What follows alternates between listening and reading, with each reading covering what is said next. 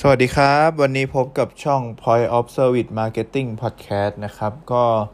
วันนี้เราก็จะมีความรู้เล็กน้อยๆนะครับ มาเล่าให้ฟังอีกแล้วนะครับ โดยหัวข้อวันนี้ก็คือ 3 ทางออกสุดเลิศหรูสำหรับการทำให้ผู้ซื้อยอมต่อคิวที่คุณอยากลงมือทำเดี๋ยวนี้ โอเคครับก็ เดี๋ยวผมก็ มันจะมีทั้งหมด 3 หัวข้อใช่ไหมครับผมจะเริ่มหัวข้อที่ 1 กันเลยนะครับ หัวข้อที่ 1 เลยเนี่ยเราต้องมีการสร้างความแตกต่างนะครับ โดยที่ให้มันไม่เหมือนใครนะครับ ต้องยอมรับเลยนะครับว่าในสมัยนี้เนี่ยเกิดแบรนด์ต่างๆ ธุรกิจใหม่ๆ สินค้าที่มีความหลากหลายขึ้นแทบจะทุกวันหลายๆ แบรนด์เนี่ยครับพยายามนำเสนอสิ่งใหม่ ๆ ที่ตอบโจทย์ความต้องการของผู้บริโภคนะครับ ซึ่งหากแบรนด์ใดเนี่ยครับสามารถนำเสนอจุดเด่น ของสินค้าหรือบริการหรือสร้างจุดต่างอื่น ๆ ที่ไม่เหมือนใครและสื่อสารไปให้ลูกค้า หรือผู้บริโภครับรู้และจดจำได้นะครับ ก็เรียกได้ว่ามีชัยไปมากกว่าครึ่งแล้วนะครับ นั่นก็คือนะครับแนวคิดการวางตำแหน่งนะครับ หรือที่ภาษานักการตลาดก็เขาจะเรียกกันว่าแบรนด์ positioning นะครับ ซึ่งการวางตำแหน่งแบรนด์นั้นเนี่ยคือสิ่งที่แบรนด์สร้างภาพลักษณ์ขึ้นมา เพื่อยึดครองพื้นที่ในใจของกลุ่มเป้าหมายของเรานะครับ เพื่อนๆ แล้วก็นะครับเราจะต้องมีความแตกต่างจากคู่แข่งในตลาด และมีความพิเศษเฉพาะนะครับ การวางตำแหน่งของแบรนด์เนี่ยควรวางจากพื้นฐานที่ว่า what is the brand for ก็คือหมายถึงว่าแบรนด์เราเนี่ยครับเกิดมาเพื่ออะไร มันคือความหมายของการมีอยู่ของแบรนด์เราในตลาดนะฮะ แล้วก็ 2นะครับก็คือ who is the band for ความหมายของมันก็คือแบรนด์เราเนี่ยครับเกิดมาเพื่อใคร สร้างให้เกิดความคุ้มค่ามากที่สุดในตลาดนะครับ 3 นะครับ when is the band for นะฮะก็คือลูกค้าเราเนี่ยครับจะซื้อแบรนด์เราเมื่อไหร่นะครับ ความถี่ในการซื้อแบรนด์ของเราเนี่ยเป็นอย่างไรบ้างนะครับ 4 นะครับ who is the band competitor นะครับ ก็คือคู่แข่งของแบรนด์เราทั้งทางตรงและทางอ้อมนะครับ เป็นใครบ้างนะครับ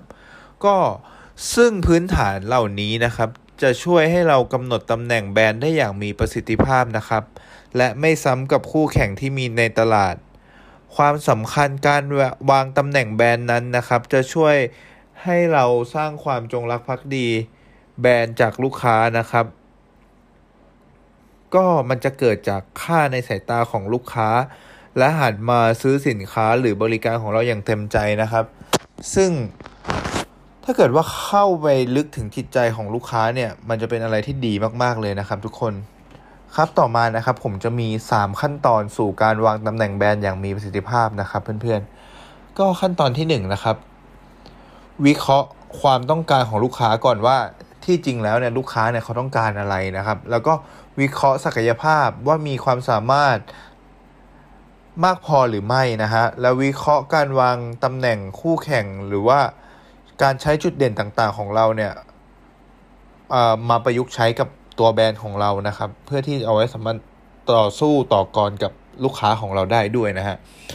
ก็ขั้นที่2นะครับ เราต้องเลือกตำแหน่งที่ผ่านการวิเคราะห์ในขั้นตอนที่1นะครับ มาดูว่าตำแหน่งที่เราวางนั้นเนี่ยมันสะท้อนมาจากลูกค้าจริงหรือไม่ บริษัทสามารถมอบสิ่งเหล่านั้นได้หรือไม่ แตกต่างจากคู่แข่งหรือไม่ และการเตรียมระบุคุณค่าของแบรนด์นะครับ เช่น วิสัยทัศน์พันธกิจสิ่งที่แบรนด์เนี่ยจะมอบให้ลูกค้านะครับ ขั้นที่ 3 นะครับทำส่วนอื่น ๆ ที่เหลือเช่น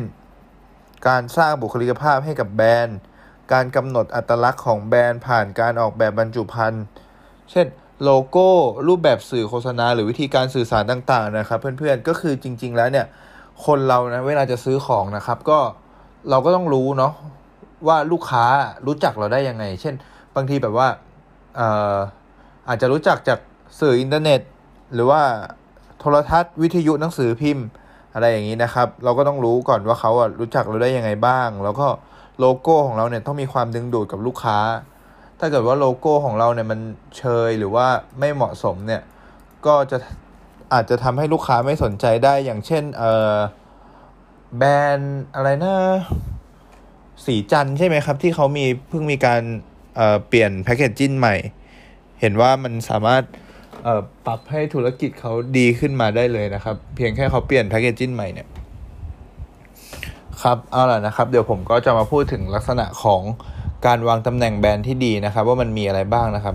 การวางตำแหน่งแบรนด์ที่ดีนะครับ ต้องมีความเกี่ยวข้องหรือมีความเชื่อมโยงกับความต้องการของลูกค้า หากการวางตำแหน่งไม่สอดคล้องกับความต้องการขึ้นมา ก็เรียกได้ว่าล้มเหลวเนี่ยเริ่มต้นกันเลยทีเดียวนะครับ แล้วก็การวางตำแหน่งแบรนด์เนี่ยต้องคำนึงถึงเนื้อหาในการสื่อสารที่ต้องเคลียร์เข้าใจง่ายไม่ซับซ้อน และภาพลักษณ์ที่สื่อสารออกมาเนี่ยต้องมีความชัดเจนกับตำแหน่งของแบรนด์นะครับ การวางตำแหน่งของแบรนด์นะครับ จะต้องมีความโดดเด่นเป็นพิเศษที่ไม่ควรซ้ำกับคู่แข่งที่เข้าไปอยู่ในใจของผู้บริโภคนะครับ จะได้ไม่เกิดการจำสลับจำผิดจำเพี้ยนกันนะครับ ครับก็ประมาณนี้นะครับ ประเภทเราจะมาพูดถึงประเภทของการวางตำแหน่งแบรนด์แล้วล่ะ โดยหลักแล้วนะครับ การวางตำแหน่งแบรนด์เนี่ยมีอยู่ 3 ประเภทด้วยกัน คือ การวางตำแหน่งแบรนด์ตามลักษณะการใช้งานนะครับ หรือที่เขาเรียกกันว่า functional positioning นะครับการแล้วก็จะมีการวางตำแหน่งแบรนด์ โดยการแทนด้วยสัญลักษณ์นะครับ หรือที่เขาเรียกว่า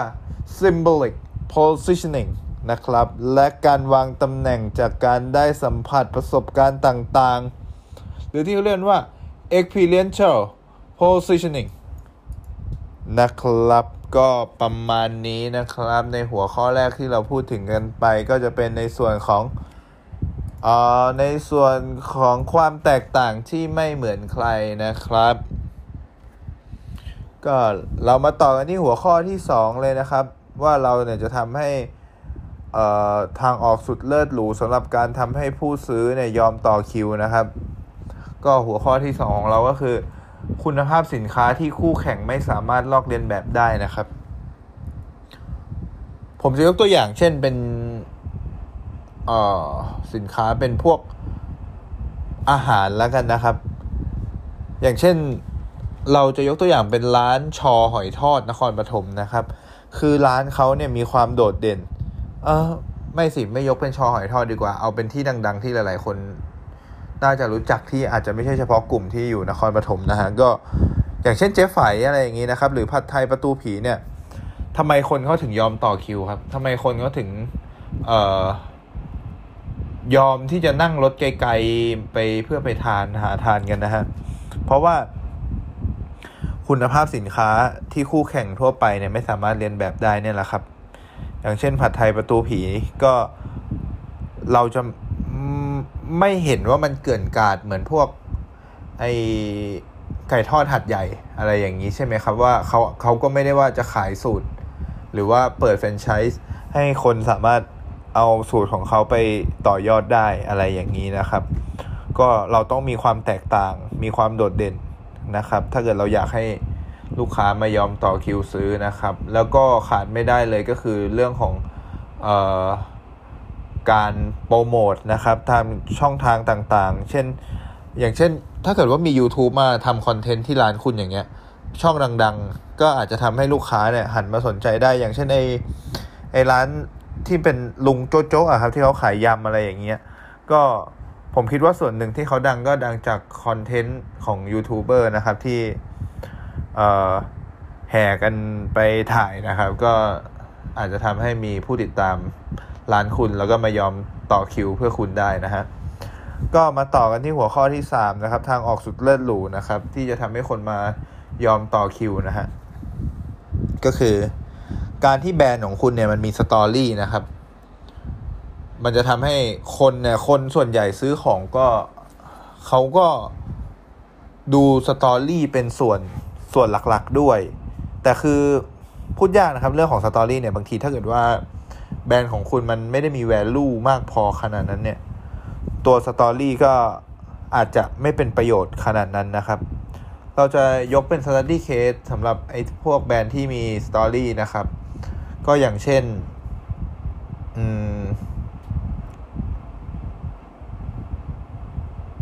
กางเกงยีนโมโมทาโร่ก็อย่างเช่น ไอ้กางเกงยีนโมโมทาโร่อย่างนี้นะครับเขาก็จะมี story เป็นของเขาเนาะว่า ผ้ามาจากที่ไหน ไอคนคิดค้นเนี่ยเขาทำอะไรมายังไงอะไรอย่างเงี้ยเธอคือทำให้มันดูเวอร์ดูยากไว้ฮะ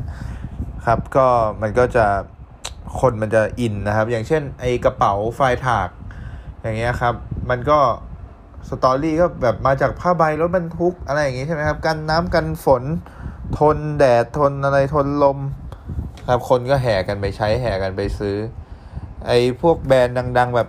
Air m a d e อะไรอย่างเงี้ย Air m a d e นี่ ถ้าข้อมูลที่ผมเคยได้ยินมาไม่ผิดพลาดเขาบอกว่าแต่ก่อน Air m a d e เนี่ย มันแบบว่ามันมีจำกัดใช่ไหมครับว่าซื้อได้เฉพาะแบบชนชั้นสูงอะไรอย่างเงี้ยครับ ใช่ก็พอแบรนด์มันมีมีสตอรี่มีอะไรขึ้นมา ก็ทำให้คนก็หันมาสนใจกันมากยิ่งขึ้นนะครับเอาละครับวันนี้ก็มีสามหัวข้อหลักๆ ที่จะ พูดให้ฟังก็ประมาณนี้นะครับ เพื่อนๆที่ทำธุรกิจอยู่ หรือกำลังสนใจที่จะวางแผนการทำธุรกิจ ก็ฝากกดไลค์กดแชร์กด Subscribe ช่อง Point of Service Marketing ด้วยนะครับ ตอนนี้เรามีอยู่ทั้งหมด 4 ช่องทางเลยนะครับ ได้แก่ Facebook TikTok